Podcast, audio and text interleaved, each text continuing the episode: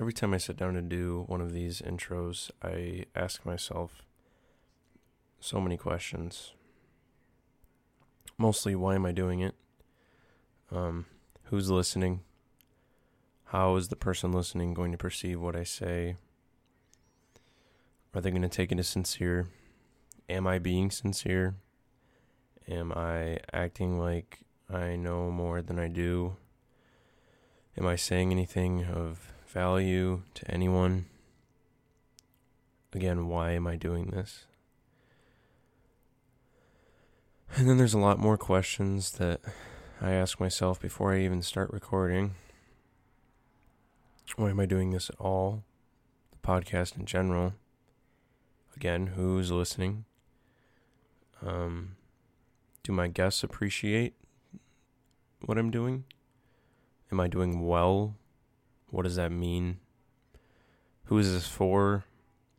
Not only because I don't think many people listen, but if they do, what do they get out of it?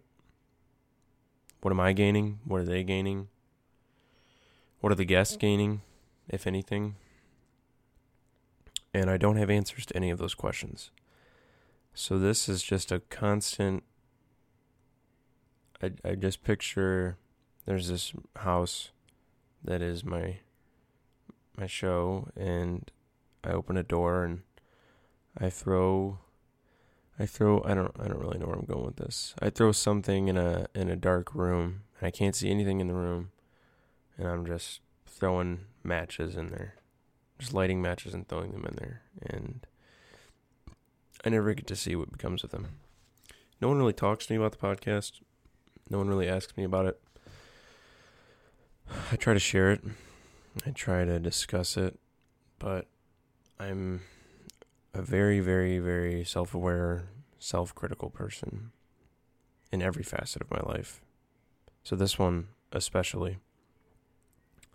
And I can't I, I could go back to the last episode I published and I'm sure I'll find something in what I said that I'm like, mm, I, I would have said that differently or who was that for? Keaton.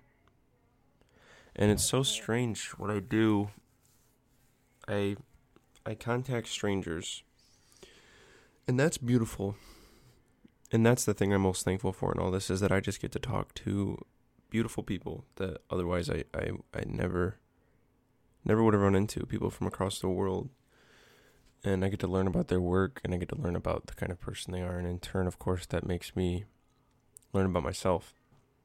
And I'm really appreciative of that and I love that aspect of it. But then I take it a step further, and I I record the conversations I have with strangers, and I show those conversations to other strangers, or I guess some people I know, and that's really weird too. Because, um, what do you get out of that? and also, there's a wall that's immediately up there's so many walls that are constantly up in what I do.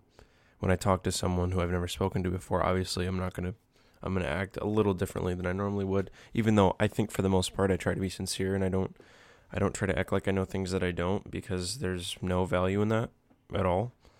And that's the kind of interviewing that I don't like and I don't even like to call this interviewing because I'm just having conversations. I'm not really interviewing per se. But um yeah, so I'm going to act differently when I'm talking to them and then when I do intros like these, god, if if you're listening to this, just think about how strange what I'm doing right now is. I'm sitting in my room with no one else and I'm just talking to a microphone. And I'm pretending that that microphone is another another person that's going to hear this. And granted, I I assume at least one other person will listen to these words right now. But for the most part, they won't. it, it, when you're considering most people, which is interesting because then then it goes back to me saying, "Well, what's uh what's the goal? What's the goal of this?" And a lot of it is for me to learn from artists and to learn from people that are older than me and try to accrue um, more advice on life and try to understand my place. That's most of it. That's the majority of it. That's the reason why I started this. I actually, I wanted to start this. Um, there was a guy named Bob, at Best Buy. And Bob was such a sweetheart and he was so nice to me. And Bob is what inspired me initially to start what is the West Noise, which is a name also that's kind of soured on me.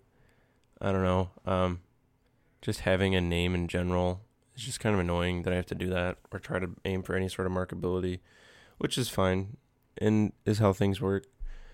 But I don't know. I wish I wish I could just call it something else. I mean, I might change the name. It's not like it's got a worldwide following anyways.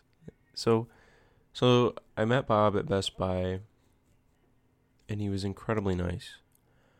And I I have this thing with strangers where I just of course I just impose on them all of these stories and feelings and I I picture them crying and I picture them with their children and their grandchildren and I picture them with lovers and I picture them eating a nice meal and I picture them not thinking about work if they don't like their job and I I picture them happily vacationing, whatever it may be. Any endless number of things I picture with strangers. I, I just try to add a story to them. And Bob is one of those people in particular who really struck me as having um, a lot of potential, I guess, to do things or to live a life that would make me feel. And that's a really weird, really weird way to put that. But what I mean is, I meet those people and I just want to sit down with them and just hear everything that they have to say and sit through all of the different perspectives they have and try to understand any any of the mindsets that they carry with them. And so that's how the West Noise started essentially. It wasn't even called that, but I was just going to I was actually going to get a, a tape recorder and just talk to everyday people like Bob um, so I called Best Buy and I tried talking to Bob, and that was just silly of me because obviously they're not just going to give a random person on the phone number the information of whether or not someone's working. So that was just dumb. I never did get to talk to Bob. But the plan was to just record strangers and, and regular, you know, citizens or whatever and just get their story and, and add a perspective to people who aren't necessarily of any sort of um, importance I guess, socially and culturally. Names aren't known. And then it turned into, well, it's going to be kind of hard because people are going to be kind of weirded out by that, that some 19 year olds going around asking them to just sit down and talk. And I might still try to pursue that in some way later, but it's still kind of weird. And also the amount of time I'd want to spend with them, I'd have to actually like make dates with them, and that could get a little sketchy. Um, just in not sketchy like dangerous, but sketchy in terms of like just kind of hard to do considering they're strangers in different places and all that. And then I was like, well, okay, I guess I'll interview um, people I, I admire that I know of. And that's how it started. And I think I'm doing pretty damn well for myself. I don't think the podcast has any sort of traction in terms of listenership or anything like that. Um, but like I, I like I've said before, if for some reason I, me, am making an impact on anyone's life in any way, whether it's to laugh at me or to see someone shamelessly putting themselves out on the internet, as we always see, and feeling better about that because you're more reclusive, you know, um, that makes me happy too. And I guess what I want from this is what I get when I watch movies and listen to music and listen to other people talk is just insight. Insight into living, insight into feeling better. Because I. It's hard to tell myself that the way that I feel isn't the way that everyone feels or is supposed to feel. And that's a very natural, selfish thing, but I, I constantly have that, you know Everyone has some form of it, but mine's just this impending. I don't want to say doom, but just of of course death is all around me.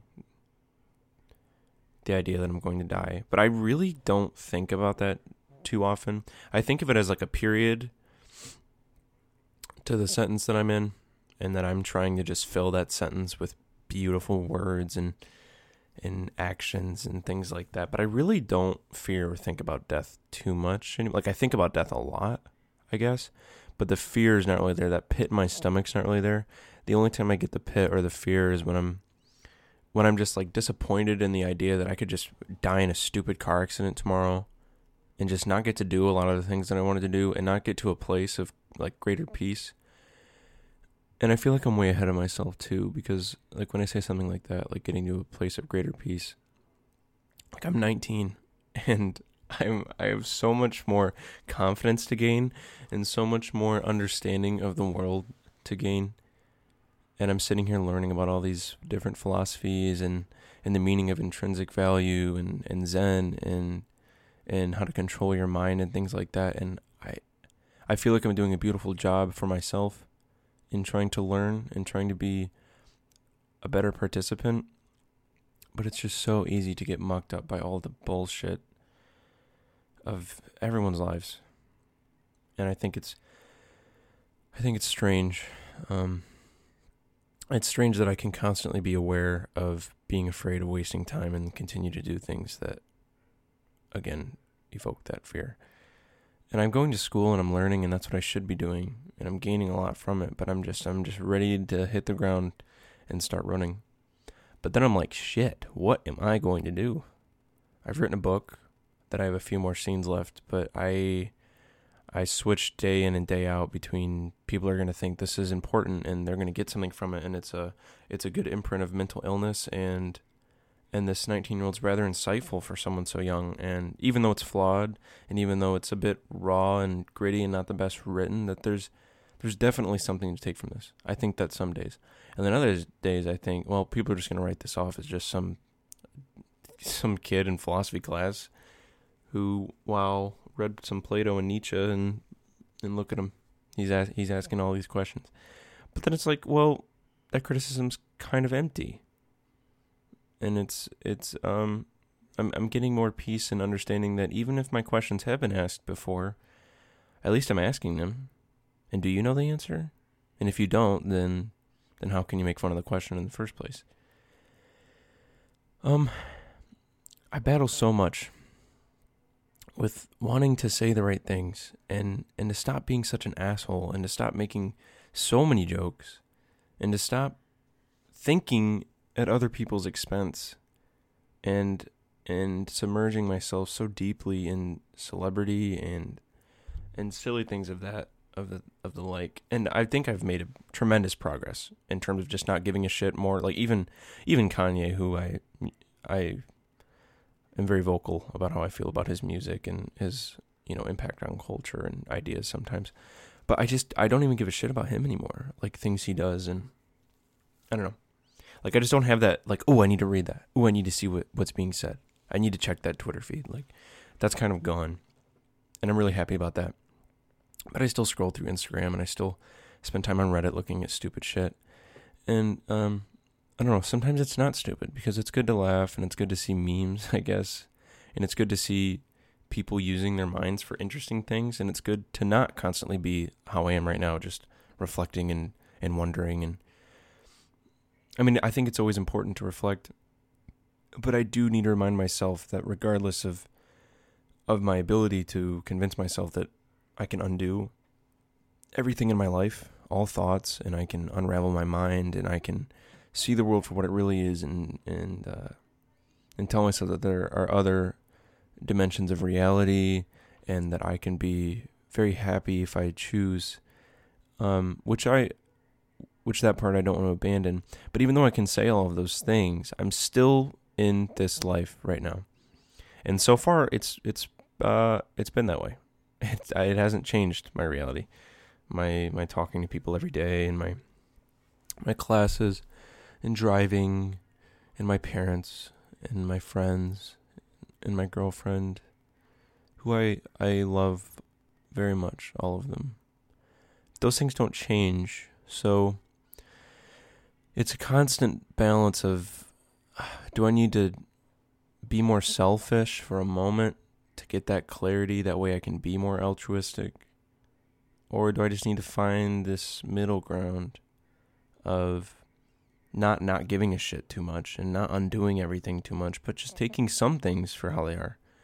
And then thinking deeply on them later and and always reflecting and always being curious and never totally accepting reality for what it is because I think that's very important. Um, I was gonna say something else and I kind of forgot what it was. Uh yeah, I guess um I just don't really know how to make peace or find it because the questions are always there. And I don't think I'm depressed and I don't think that there's something wrong with me. I think it's so important to not just say things like that. Like people will just say, "Oh, that's just your anxiety." "Oh, you're just you're overthinking." But how can everyone not? How can you under how can you undermine the very very real intimate questions that I pose? And I don't mean I like I have the questions, but just anyone. Or or deeper thought in general. I think that it's just written off a lot of time and people are like, "Oh, you just got to live in the now. You just got to stop that." I just don't understand it. I don't understand how you can live like that. It it scares me. And it affects me a lot, so I just don't get how other people don't constantly have that desire to just know so much more about reality than what it is. Because like we have that ability to ask ourselves that. It's we're here for a reason with that ability. We're very conscious. We we are the one of the we're the only species that can ask of its own existence. Like, oh my God. How does that fact alone not constantly stop you in your tracks every day? And I know it's because we get into these flows of just content contentedness, contentment, contentment. We just constantly get into these flows of just being okay just doing my thing day in and day out. Ask the same person the same question every day, they're always going to give you the same answer. That shouldn't be.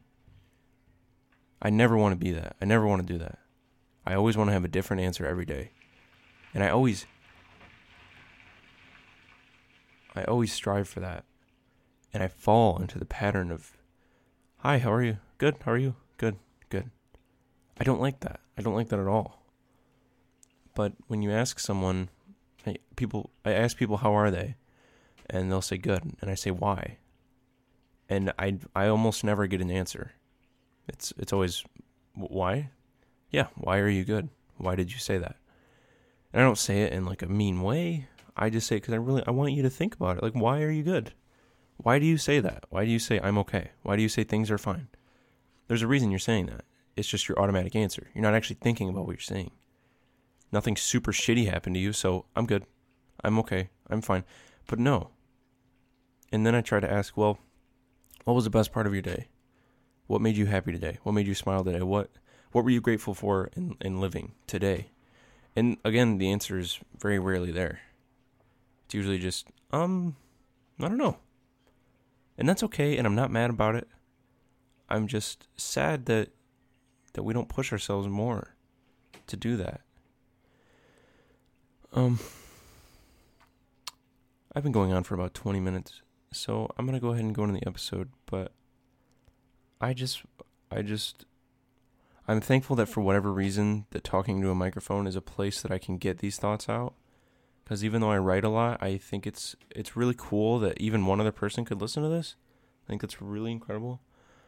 Um, and if you do, thank you, and please talk to me about these things. If you find any of this interesting, message me or or get a hold of me and ask me things about it and and give me perspective. Tell me why I'm wrong.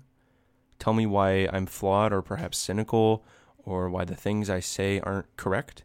Just any reach out to me or agree with me or or tell me that that you feel valid like validated when you hear things I say or, or anything of that anything of that matter just please contact me if any of this resonates with you at all, I'd appreciate it because that that's what the point of this whole thing is is not for me to just talk and feel good about myself and rub my ego. That's not the point.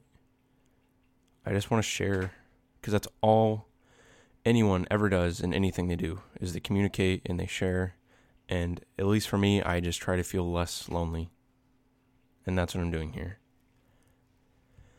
My guest today is Sandro Perri, a wonderful man who I'm very glad that I got the chance to talk to. After a few months of his album coming out, we finally got together, and I'm really happy for that. The album's called In Another Life, and it talks about uh, a theoretical life where things aren't so bad.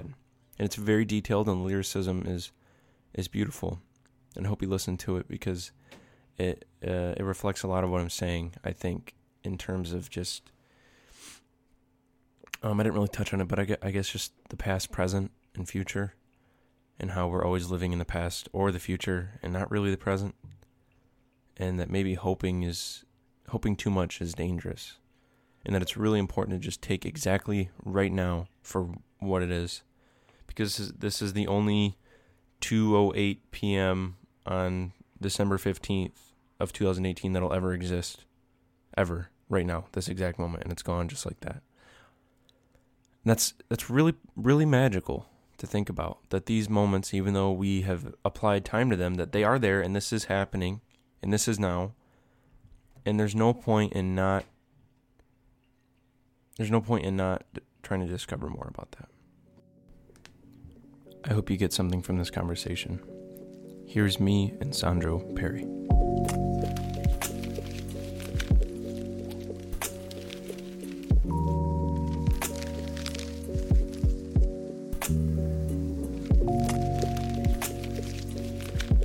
So, in another life, very full album. Lots of uh, lots of stuff to talk about on there. you want to just where do you want to start? just tell me a little bit about uh, it. Geez, I don't know. Um, I I I'll, I'll let you take the lead if that's okay. Yeah, that's fine. Um, um yeah.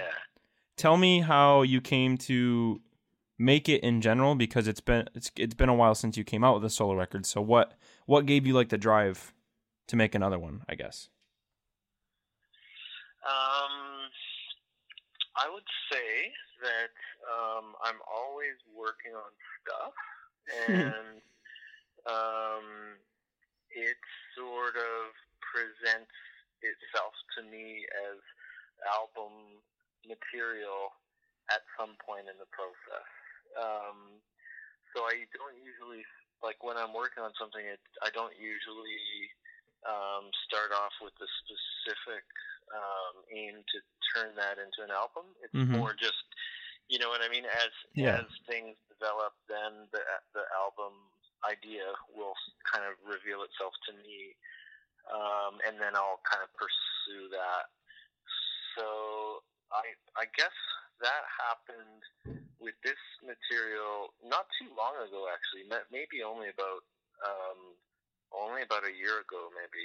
Hmm. Uh, even though there was seven years now since my last record, mm-hmm. um, I was doing other things, um, both for other artists, like doing production and mixing work for other artists, and then there was also this off-world project that um, yeah, yeah, that I've been working on, which is sort of like a multi-branch collaborative thing with a bunch of different musicians. Um, and I was sort of like the groundskeeper for that project. So uh, there was a lot of a lot of uh, stuff to kind of wrangle into into two separate recordings and do mixing and stuff.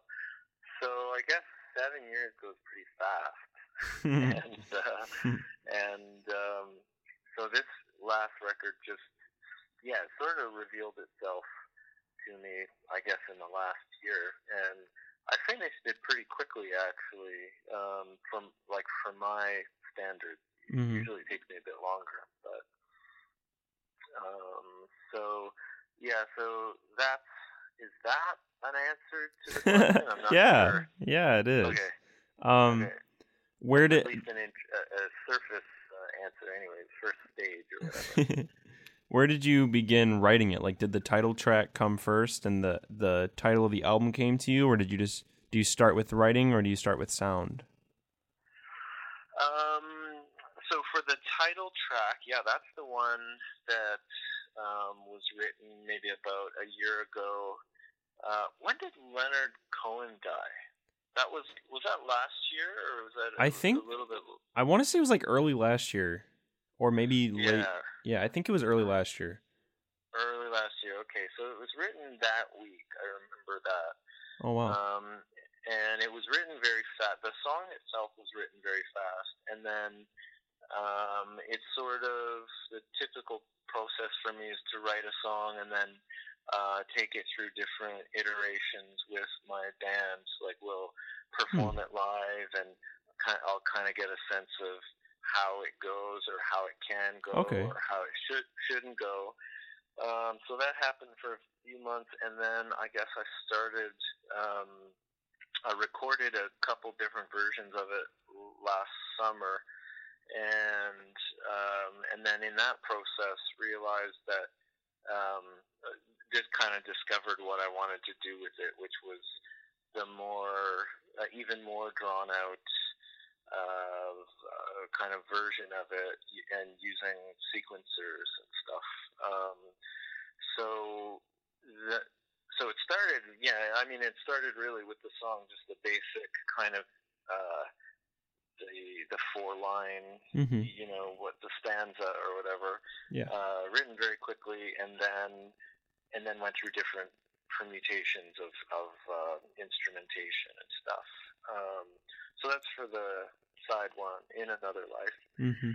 Uh, and then the other song, Everybody's Paris. That actually, my um, template version of the song, like the first of the three versions, that was written maybe I want to say in the last ten years, some sometime. Oh wow! Like uh, yeah, quite quite a while ago, and it was a song that was just kind of sitting around. Um, I didn't really do anything with it. Never performed it live or anything, and uh, didn't really take it too seriously. But um, around the time that I wrote it, I was also fantasizing about this idea of writing music that could be um, that could be like kind of like an empty canister, like writing a song or writing a, a, a bunch of songs that could be like empty vessels for uh, other songwriters to put their own. Yeah, I was I was very interested in that. Like, d- did you write most of it, and then you wanted other people to sing on it, or did you have them work off of what you had written?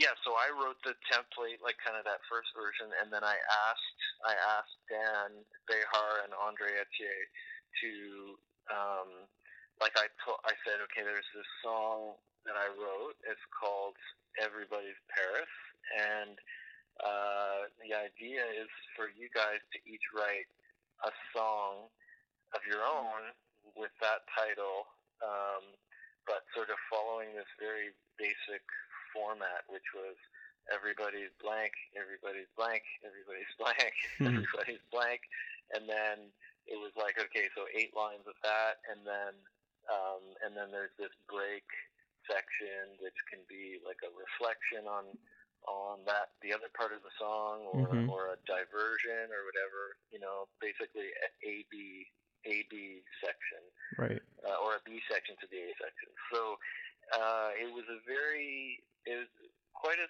specific thing that I asked them to do, but completely open ended in terms of uh, how they filled those blank spaces. It still flows Uh, together very very nicely.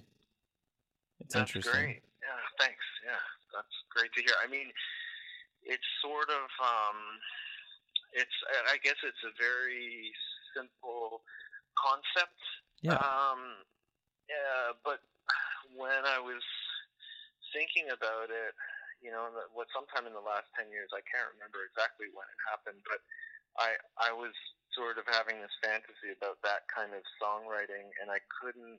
I was hard for me to locate uh, examples of that kind of songwriting. hmm Um, like I couldn't really think of like that kind of fill in the blanks sort of songwriting where you hear different versions of Yeah, it's really what is unique. essen- what what is essentially the same song, uh, but different different content. Like the, I guess there are versions of that maybe in children's music.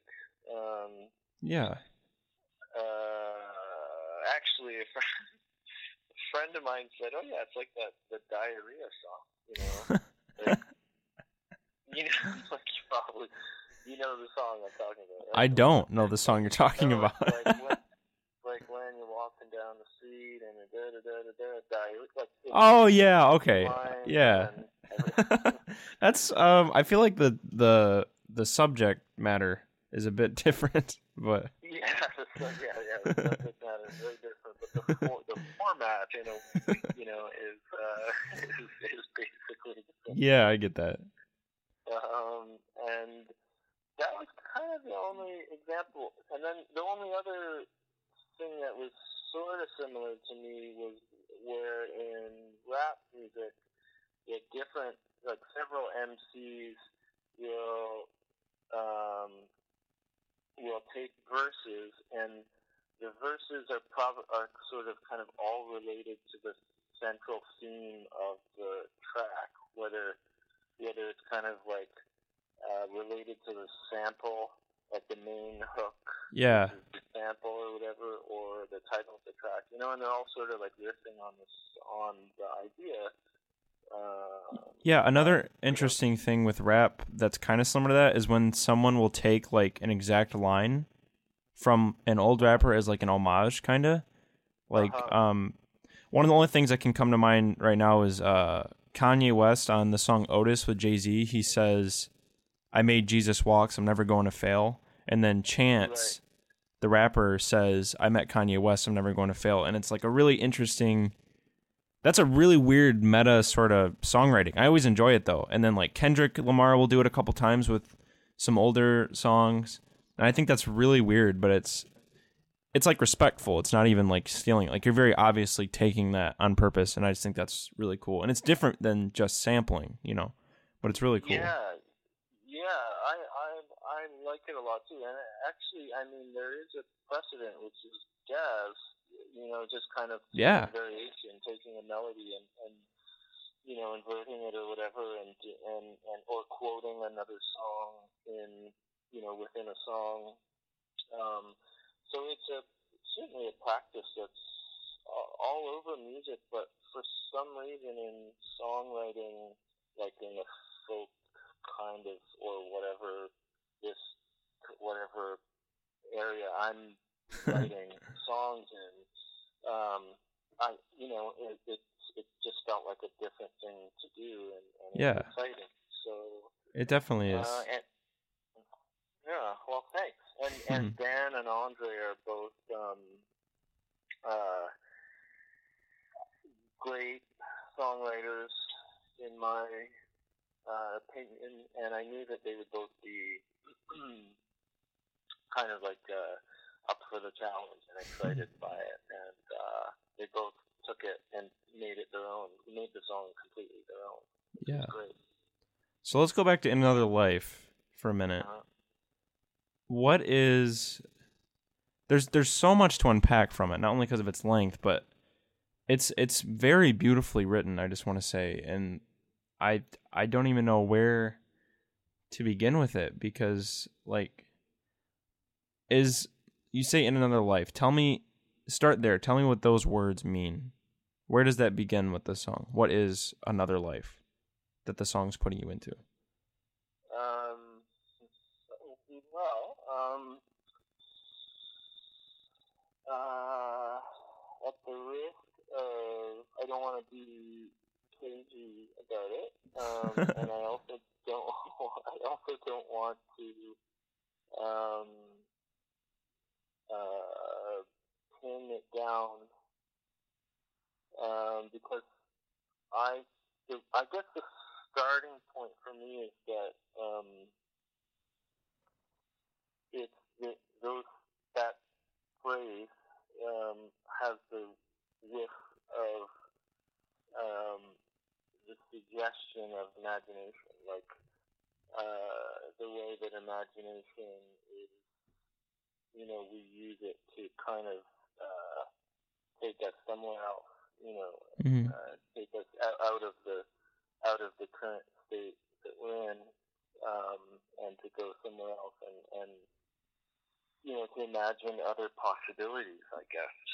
Um, you know, whatever context context that may be, whether it's um, in the in the context of cre- creativity, like that you know that people um, engage in creativity, you know, artists or whatever you want to call them, mm-hmm. that they do things in order to escape um, the, the more uh, temporal reality, or what you know what they're currently in, or whether it's kind of uh, taken, you know, or it's, whether it's in a different context, which is just daily life related fantasy. Like, yeah, if you're, you know, you people fantasize about things all the time, right? And and and a lot of things that people uh, consume and do are are quite reliant on fantasy itself uh, and having a fantasy life, having an you know exercising your imagination. Um, so I guess that's the starting point. Um, and I think it's a pretty I think it's a thing that we that you know everybody, uh, every conscious being, I guess, can relate to the idea of, the imagination. Um, so it seemed like a wide, a wide, a wide enough uh, kind of wide open enough terrain to explore in a song. Yeah. Um, the term itself, uh, uh, I guess it's just one of those things that it popped into my head. Like I, uh, and I think that that's how most writing happens. I guess. I mean, not to state the obvious, but it just, yeah, it just sort of popped in my head. I'm not sure that I hadn't. I don't know that I had heard the the term specifically before in a song or not. Um, I'm sure it pops up in places. Yeah. Um, but um, so yeah, so that that happened, and then it and it sort of happened in tandem with the melodic writing that I was doing. Like I was just playing some, you know, those three chords over and over, mm-hmm. and um, dropping that phrase at the end of the of the progression, and it it uh, happened actually very quickly, um, and declared itself very very much uh, without my without much work on my end. Like I didn't have to really um, I didn't have to wrestle it into the into the chord progression or into the melodic okay. um, uh, template of the song. You know, it just kind of fell yeah. out, and then I discovered it and thought, oh, okay, here we are. Uh, so, and you know, and now it's just a matter of like again filling in the blanks, essentially filling in uh, the you know verse verse after verse after verse. So it feels less like actually pining for a better or different existence than just mostly focusing on like imagination? Um, or is there well, is there more of a longing in it than I'm realizing? Uh, I mean, I, I think both and e- either, like either both, yeah. and then maybe even neither. If someone else, if someone wants to uh, mm-hmm. wants to offer up another interpretation, you know, I think that um, again, like uh, imagination can be part of a process of longing, or it can be part of a process of just kind of um, uh, exercise, me- uh, you know, mental exercise. Yeah. You know, or an emotional exercise, and uh, and I and I I hope that it's a kind of song that doesn't uh, prescribe which one of those it should be, you know, uh, or or or in it, and that it doesn't exclude any other kind of interpretation. Yeah. So, in your personal feelings, in the actual content of the song, it's uh-huh. this it's this weird area where I'm curious if you think some of the things you say, like um, no intelligent testing class, and uh-huh other things like uh, about the animals, like the animal of engineered worth, and none imprisoned by the word free, things like that. Like, are these very abstract things that just that apply to a lot to you, like we were saying, or are there are there specific things in your mind that you think can be changed, or like I said, is it just like wishful thinking? You know, like I'm I'm trying to break them down because there's so much that could be applied to a lot, and there's a lot of things that many people could argue like aren't feasible or they're solely imaginative. So I'm curious if you, if you're aiming to blur the line there, or if there's something within those words. It could be any of them that like there was something specifically on your mind that you're tired of seeing or you think of too much. Mm-hmm. Yeah. Um, Feel free to think about uh, that. yeah, yeah, yeah. No, I think um,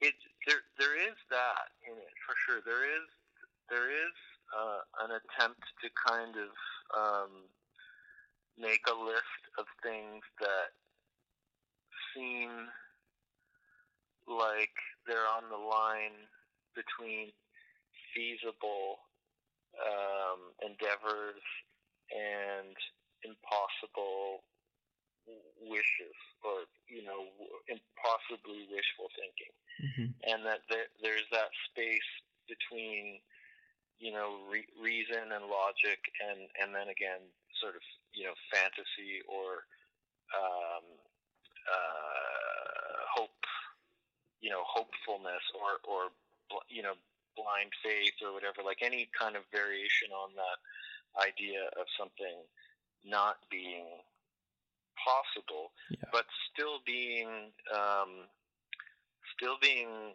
worthy of consideration so like a uh, structure to aim ourselves after at least. Like an aim in the right direction perhaps. Yeah or yeah an, an, an, an aim like um, a suggestion of something to consider or ruminate on you know regardless of whether it's possible or not just because of the just because the very act of ruminating on it can take you into different places in your mind possibly you know yeah. uh, again not not not not to suggest that um, the song or the words have to do that, otherwise they failed. But more, more just to answer your question in general about um, where the uh, where the impulse to write mm-hmm. those words comes from is to kind of uh, sit in that in that space between those two ideas, between what's possible and what, what might seem possible and what might seem impossible, because I think that that's a very fruit, uh, fertile place to sit. Yeah. Um, it's a way for the mind to. Uh, it's mat- it can be material for the mind to stay active and not be concerned with um, a solution or a goal. It's not. It's not as. It can turn into a goal-oriented process, but it's it, it also can serve as, um, you know, uh, a type of wandering, yeah. which, um, you know, when you remove the goal or you re- you remove this idea that okay, we have to, here's a problem, we have to solve this problem. When you sort of remove that part of the equation, then you free the mind up to do its own mysterious things, you know, and and sometimes you you come across uh, you come to you, you know you, you find different pathways because you allowed yourself to wander in that state. Does yeah. that make sense? Yeah, Actually, it does.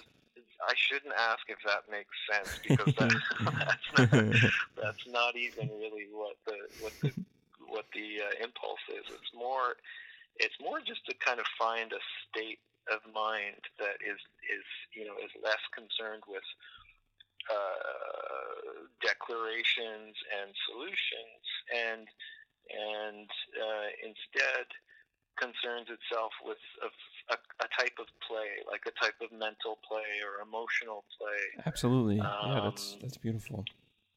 Which I think is where a lot of things happen. Actually, a lot of valuable. Uh, beautiful things happen in the mind when you put yourself in that zone, or yeah. you know, or, or or put put aside the idea of having to come up with a solution, you know, and and and I think that um, I think that the music in that song, the way the way that the music uh, is supporting the lyric, I hope that it also conveys that idea of not having to come to a solution, but um, being content to just sort of, um,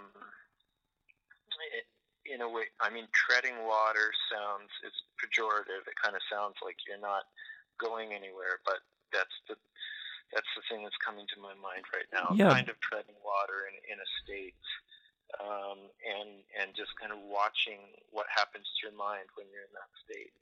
I feel like maybe there's a bad rap for that line of thinking because it seems that like institutionally, like daydreaming or looking out the window, you know what I mean? Like those are looked on as perhaps lazy things or more wasteful of your time. Like humans are so obsessed with doing, doing, doing, making yeah. declarations, making laws, you know, yeah. Buying things, like doing concrete things. And I yeah, think there needs true. to be a balance. Like it, it sounds so simple and like duh, but like people really just don't think sometimes. And I think I think there's a level of thinking that a lot of people operate on that's very very tun- like tunnel vision, I guess. Like the ne- uh-huh. the next thing, the next thing, the next thing, and that uh-huh. seems like such a I don't want to say tragedy. it's it seems like it's just sad. It saddens me, I guess, because you can think so much more, and I feel like if you do what you're saying, the song can help one do, or or not necessarily insinuate, but give the effect of doing is if you just sit and think more like the things you do that are narrow minded or, or more concrete will be better because of that or you'll feel better about them because of that and yeah i don't know I, I just think there's a balance that needs to be met between literally just letting your mind go and then staying grounded somewhat you know? Yeah yeah i agree i agree um i agree that um that these kinds of things aren't encouraged in and you know whether it's on the institutional level or if it's um, if it's more ingrained in how um, you know in this part of the world we you know children are raised or how you know I mean I guess it's all it's all related it's all a, mm-hmm. a kind of a system that we've come to know very well, and um, I agree that it's it, it certainly puts a lot of pressure on people to produce and to be, you know, to be um, productive in a in a sort of a more uh, material sense. Yeah, know, especially and, here in America where I'm at. I'm in Michigan, by the way. Um, oh, you're in Michigan, right? Yeah. yeah. So just here in America, like it, it goes without saying that to be successful or to be happy, we constantly feel like I mean, I'm definitely a slave to this. You just the word you use is exactly right, productive. Like every day has to be full of doing something. There's always a list of things that's longer than what you can actually do. And if you don't even if you don't even go at it, then you're not doing anything. And that's just weird. I don't know, it's just weird because like at the end of the day, all these things that we can do and all these jobs and things that we can buy like that all spawn from our being able to think on very complex levels and setting up these systems and setting up currency and traveling and creating cars and just all the things that we do i feel like we take for granted that those things started with complex thought and their it, com- complex thought is kind of forgotten in the mix of things i guess yeah, Yeah. complex.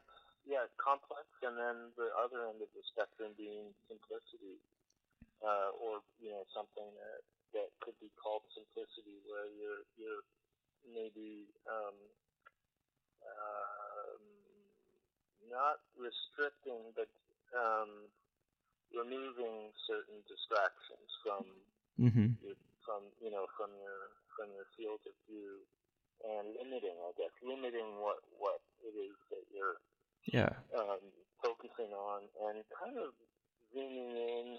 I like the idea of zooming in to things that look um, meaningless and like a waste of time, and you know, kind of worthless things that are small and you know maybe uh, you know seem insignificant. I like I like the idea of uh, kind of you know t- taking a closer look at those things and not not um, um, not just brushing them aside, you know.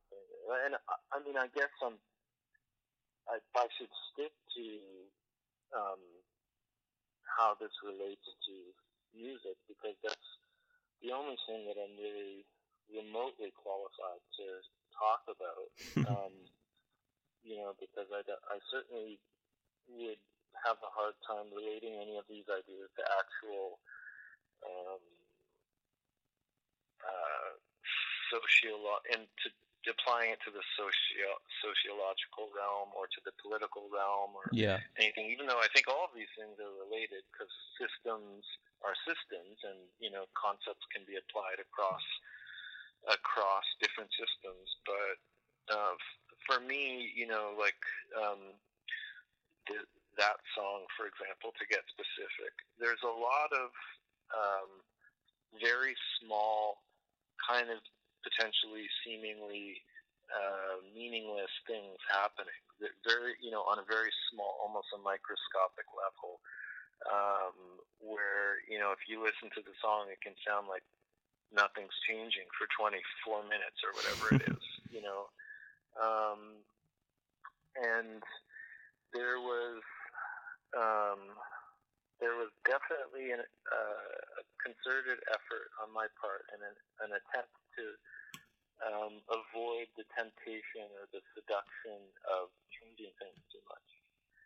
Um, because restrict, like restricting those uh, too many changes from happening, I thought would put the ear of the listener in a certain kind of state, which was to be um, to become more interested in focusing on those small, almost imperceptible changes. Um, and that's something that um, also is not encouraged in a lot of uh, like a, in a lot of music. Like a lot of music is there, you feel this pressure, um, or you sense that there's this there's this uh, pressure to constantly keep things interesting and keep things yeah. changing and dy- dy- dynamic and you know to always be surprising the listener and i think that that can happen on the almost microscopic level as well it's just that you have to sort of prime the ear of the listener to mm-hmm. um, to, to pick that up you know um, and and I think that that relates to what we're talking about, which is to just encourage that sort of um, that that mental state. You know, yeah.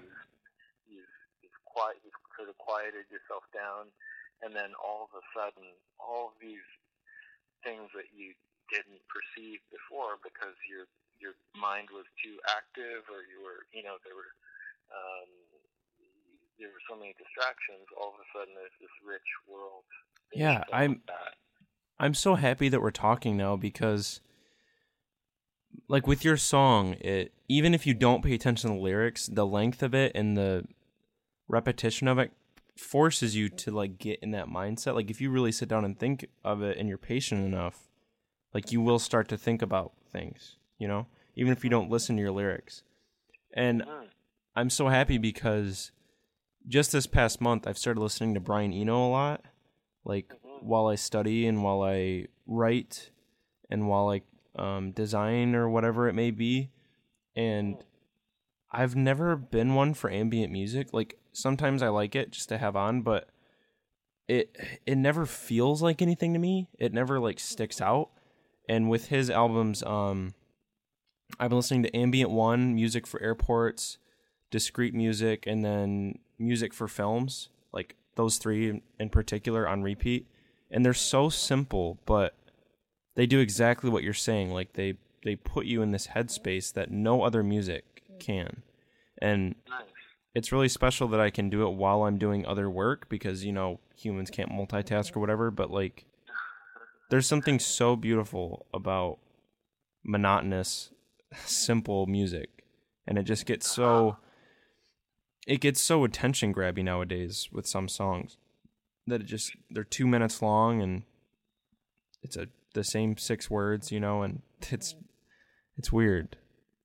Which there's Yeah. there's definitely space for that, but like I said, like those longer pieces that don't even feel like music, they just kind of begin to sit with you and they they kind of mold your thought and they feel like they're a part of they they feel like if you could hear thought purely, that's what it would sound like. That kind of music. And I think it's a really special place for that. Yeah, it's it's um it's it's one of the many many gifts that um, music can offer us. I think you know is to that's one one you know one example of something that of the generosity of music is to create a space to enter into um, and to not have it be um, a, a space that um, that is being dictated to you, but it's rather, you know, more of an empty space for you to sit inside and to fill with whatever you want. Um, you know, not all- like you said, not all music does that, but um, some music certainly does do that, which is quite quite lovely, you know, and and and um, uh, and I suppose you know, going through different phases of life. Like, it's not for everybody.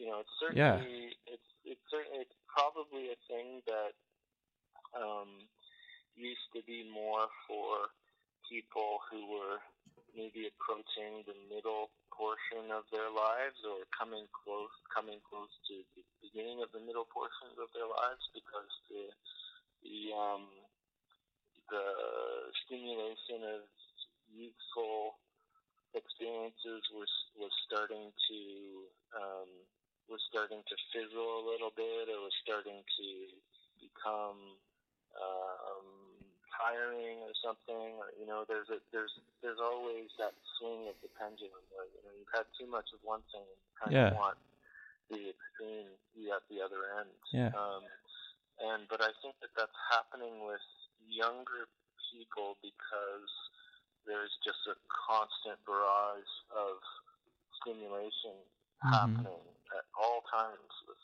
you know with with with everybody but i mean i guess kids are are maybe burning out more you know sooner or or starting to feel overwhelmed sooner and it's a strange thing that ambient music in the last I don't know, five or ten years seems to have, there seems to have been a bit of a resurgent interest in it.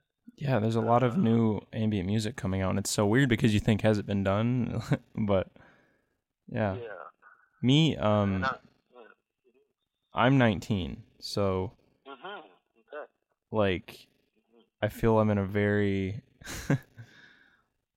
I'm in that weird kind of place, and um, I don't know. I I, I definitely subscribe to that idea that it, I'm just oversaturated. Like everything is just so loud and colorful, and I've been leaning more and more towards more quiet, more calm things. Yeah. Yeah. Like we, well, you know, I don't know. sorry, go on. I didn't mean to. I don't. I don't know. I'm just thinking. Um, I feel like the perception right now in my in my age and so on is that to be happier and stuff, you need to have more things. You need to be more distracted. I guess. Like I don't see any emphasis on sitting down and not thinking, or sitting down and or sitting down and thinking. You know, like there's no call for peace or blankness because it's just new movie, new music, new clothes, new I don't know. I sound like I sound like whatever, like screw the system, but I don't know, it's just something I got to think about. I got to be aware of it when I'm consuming especially in my weird because I'm I'm in that weird age group that's like not really in a generation. It's like right between two, and I'm just observing both sides, like those who are growing up entirely like with an iPad in hand, and then seeing those that are just like above me that are still aware of that it can still be critical of like people who think social media is like peak human. I guess I don't know. That's a lot, but yeah, yeah, yeah, yeah. No, you're unpacking a lot. There's a lot to talk about there for sure, and um, yeah, it's. Um, it's um, well, it's refreshing to hear you say these things as a 19 year old. I didn't know you were 19 years old. I would have thought you were older. I'm. Uh, thank you for that. Yeah. and um, yeah, you know, um, I mean, every generation has their has their own challenges to deal with for sure, mm-hmm. and um, every generation is also susceptible to um, being sold things that they, you know, that they that they have to watch out for. You know, who's trying to sell them what? You know, what's being sold and who's who's doing it and how it's being done. And um, I think it's you know one of the hardest things to sell is emptiness. Like you can't I mean, the closest thing I can think of is the yoga kind of craze that's sweeping yeah. the nation. you know? um, but even within that, there are things that you know there are things that can be sold. Um, uh, you know, and I, and I think that the sort of stuff that we're talking about is is is not about an experience you can you know you don't need to purchase it. It's more mm-hmm. about removing removing that desire, even just temporarily. You know, because everything else is triggering your desire. Everything else around us is constantly constantly trying to activate desire so that it can be um, so that it can be uh, coupled with some sort of purchase or yeah. consumption. Um, and at this point, we're like, like the product has very much so become us. Like mm, we, yeah. like we have to sell ourselves to our friends. We have to wear sellable clothing. We have to mm. make our profiles look pretty and want to be looked at.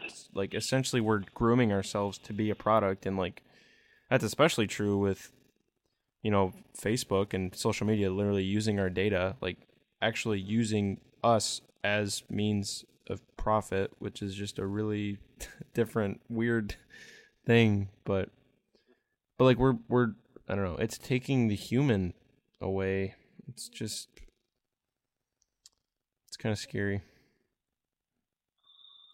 Yeah, it's it's redefining. It's definitely redefining what what um, the human experience is, what's possible in it, and what's what um, you know what the dynamic range of it is. And um, a lot of people, a lot of people would say it's not a good thing, yeah. or that it's you know that it's there's a there's a lot of danger in it, and you know again not to not to not to say any to you know, to make any, to land on any judgment, but um, every, again, every generation has its own challenges to deal yeah. with. Like my generation, it was television. You know, it was kind yeah. of like that was the that was the evil um, thing to watch out for, and you know, the thing that would rot your brain. Um, and it did. Rot a lot of um, and now there's a super charged version of it, which is you know like the television, um, the binge watching. You know, uh, it's like it's like it's like a hyper addictive version. It's the coked up version of television now, and and it's uh, really. I mean, I feel I feel for you know people who get sucked into it because um, it's you know, our capacity to resist is only so so strong. I know. Um, our capacity to deny ourselves that kind of dopamine um, rush at our fingertips know, every second. At our fingertips, yeah. Like it's only we, we only have so much strength, and so I guess I value the things that don't trade in instant gratification. Yeah. Because it feels like a way to exercise that part of our brains that is getting smaller and smaller and smaller. You know. Yeah. The, the ability to resist, to delay gratification or whatever. Um, Everything is so like meta now. I feel like like I don't know if this hap- I, I haven't really thought about if this just can be compared to the saying that someone's like, well, every generation thinks that their thing is the problem, you know, and then it gets better, or then technology moves on. But like, I don't know, like things seem pretty like saturated at this point, mm-hmm. and everything's so meta because it's just like you can't even point to a problem now. Now the problem is like consumption in general of TV, of music, of movies, of everything. And that's not even concerning like the government or anything like that. It's I don't know, everything's just like kind of folded over on itself in a really weird way and like I don't know. And like memes nowadays are just like they're incredible. They are seriously the most fascinating thing. Like some of them are so self-aware and ironic. It's just I don't know. I just yeah, memes memes are a whole new a whole new um, a whole new uh, uh, world of creative um, expression. It's it's insane, and they're so yeah. like under analyzed and underrated because of they're just for a laugh. But like you can't go anywhere without seeing one, and they they're an entirely new language. like it's in, it's crazy. I'm I'm fascinated by them, and some of the ones that yeah. come out of each other, like it's just people are so smart, and they're using it to do that. yeah. I don't know. Yeah, yeah, it is. It is fascinating. I agree. Hey, Keaton, would you mind if we just if I just took a bathroom break? You're fine. Um, Absolutely. Um, yeah. let, let, me just take a bathroom break, okay? yeah, no problem. hey there. Sorry, sorry, sorry to keep you waiting. You are totally okay. Okay. All right. Well, I mean, we can about wrap it up if you want. that was a really good chat. Um, yeah. So totally up to you. Yeah. Oh, actually, um, one more question. What? Mm-hmm. Tell me about the album cover. It's very interesting. Oh yeah, the album cover. Um, yes. Okay, I think there's a few things I can say about it. Um, there was, um, okay, the first thing I guess is that um, the thing, uh, it, it sort of um, happened quite organically in that um, I thought, oh, I'd like to have a, a room, like a picture of a room, the inside of a room on the cover. Okay. Um, I wanted it to be kind of um, comfortable looking, like uh, sort of domestic, I guess, something like maybe the inside of a house. At first, it was going to be the inside of a house, but uh, it eventually became this thing which is more like an art gallery, I guess. Um, at least that's how I see it. Mm-hmm. Um, and it was like, okay, here's this corner of the room, so you know you're inside a. You're, you're, there's an interior there, and then the thing on the wall um, was it was kind of just like a one, like when you put your your uh, mouse down and you just draw in one continuous line. You know, you draw a shape. Mm-hmm. Um, and I wanted it to be that kind of like an not not an improvisation, but um, a one one line.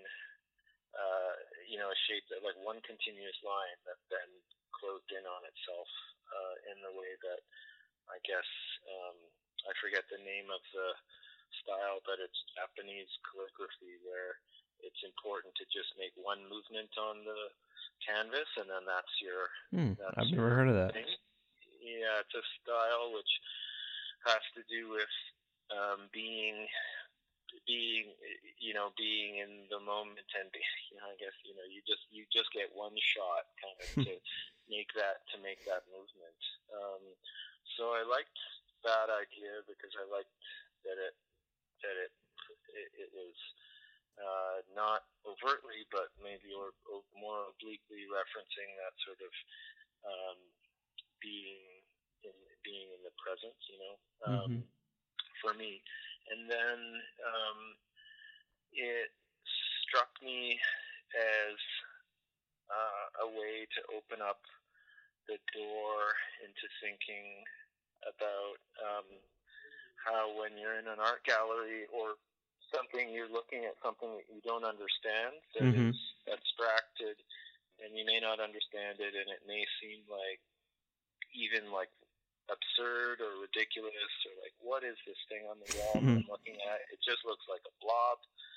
Um, Art's you know, subjective. like yeah, like it's this is just a big formless blob. Like what the hell is this? Why is this on the wall? You know, um, and I I like the idea of suggesting that state of mind again, like where you're you're confronted with something that maybe is not is not ticking all the boxes for you, or it's not tickling your uh, aesthetic kind of requirements. You know, uh, it certainly doesn't look cool.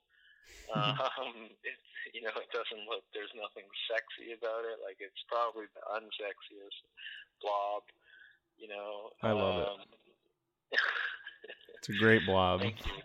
Thanks. I like it too, actually. Um, and I like what it does. To, like, I like how it feels. It feels also sort of like, you know, the uh, there's a childlike, um, naive quality to it, or Yeah. kind of an innocence that I that I appreciate, and that I'm always um, uh, drawn to things with that quality. You know. Um, but it was important too that it was framed in a way like the the fact that it's on the wall of a of what you know what the viewer would probably come to assume is an art gallery because of the little tag underneath it you know um it, it's framed in a way that is it does that thing where you're like oh this must be more important than blob or something because it's on the wall in this gallery. So now now I have to interface with it in a different way. You know, I can't just say this is just a meaningless blob. There must be something. Um, so kind of Wow, what an answer. I guess for me it sets up that kind of that chain of um, that chain of events in thinking about it. Um, and then on the on the back, um, it's it reveals itself to be a cutout. Like there's like a cutout. Yeah, and the vinyl too. Uh, yeah, yeah, that's right on the vinyl. Well, on the on the CD too, like Yeah, the yeah. back cover. There's Mhm. right, and then it's the blue suggests, you know, an open an openness like the sky. You know, I mean, I guess it does suggest the sky is is out there. You know, um, you're looking through this blob, which becomes a portal to. Um, Damn, that is a great Yeah. album cover. Wow, that's well, a thanks. that's I'm just glad. awesome. I'm, I'm glad you like it. I'm glad to. And I and I was also really happy that um, it was the label's idea to in the vinyl to print the inside of the jacket. Yeah. So it's kind of like Yeah, I need to get my hands on one. That's awesome. Yeah. So that's And you you would never like yeah. know all that just by looking at it. yeah. I mean, it's probably not. Yeah, it's probably not obvious, and and you know that's that's that's just as well. And I think that that's a good thing too. I, I don't I don't think um, you know if, if something is too spelled out, too on the nose, then you know then it can be Yeah, not as sure. satisfying maybe. Um, I think there's a mysterious kind of quality to it that is either compelling or e- easily written off.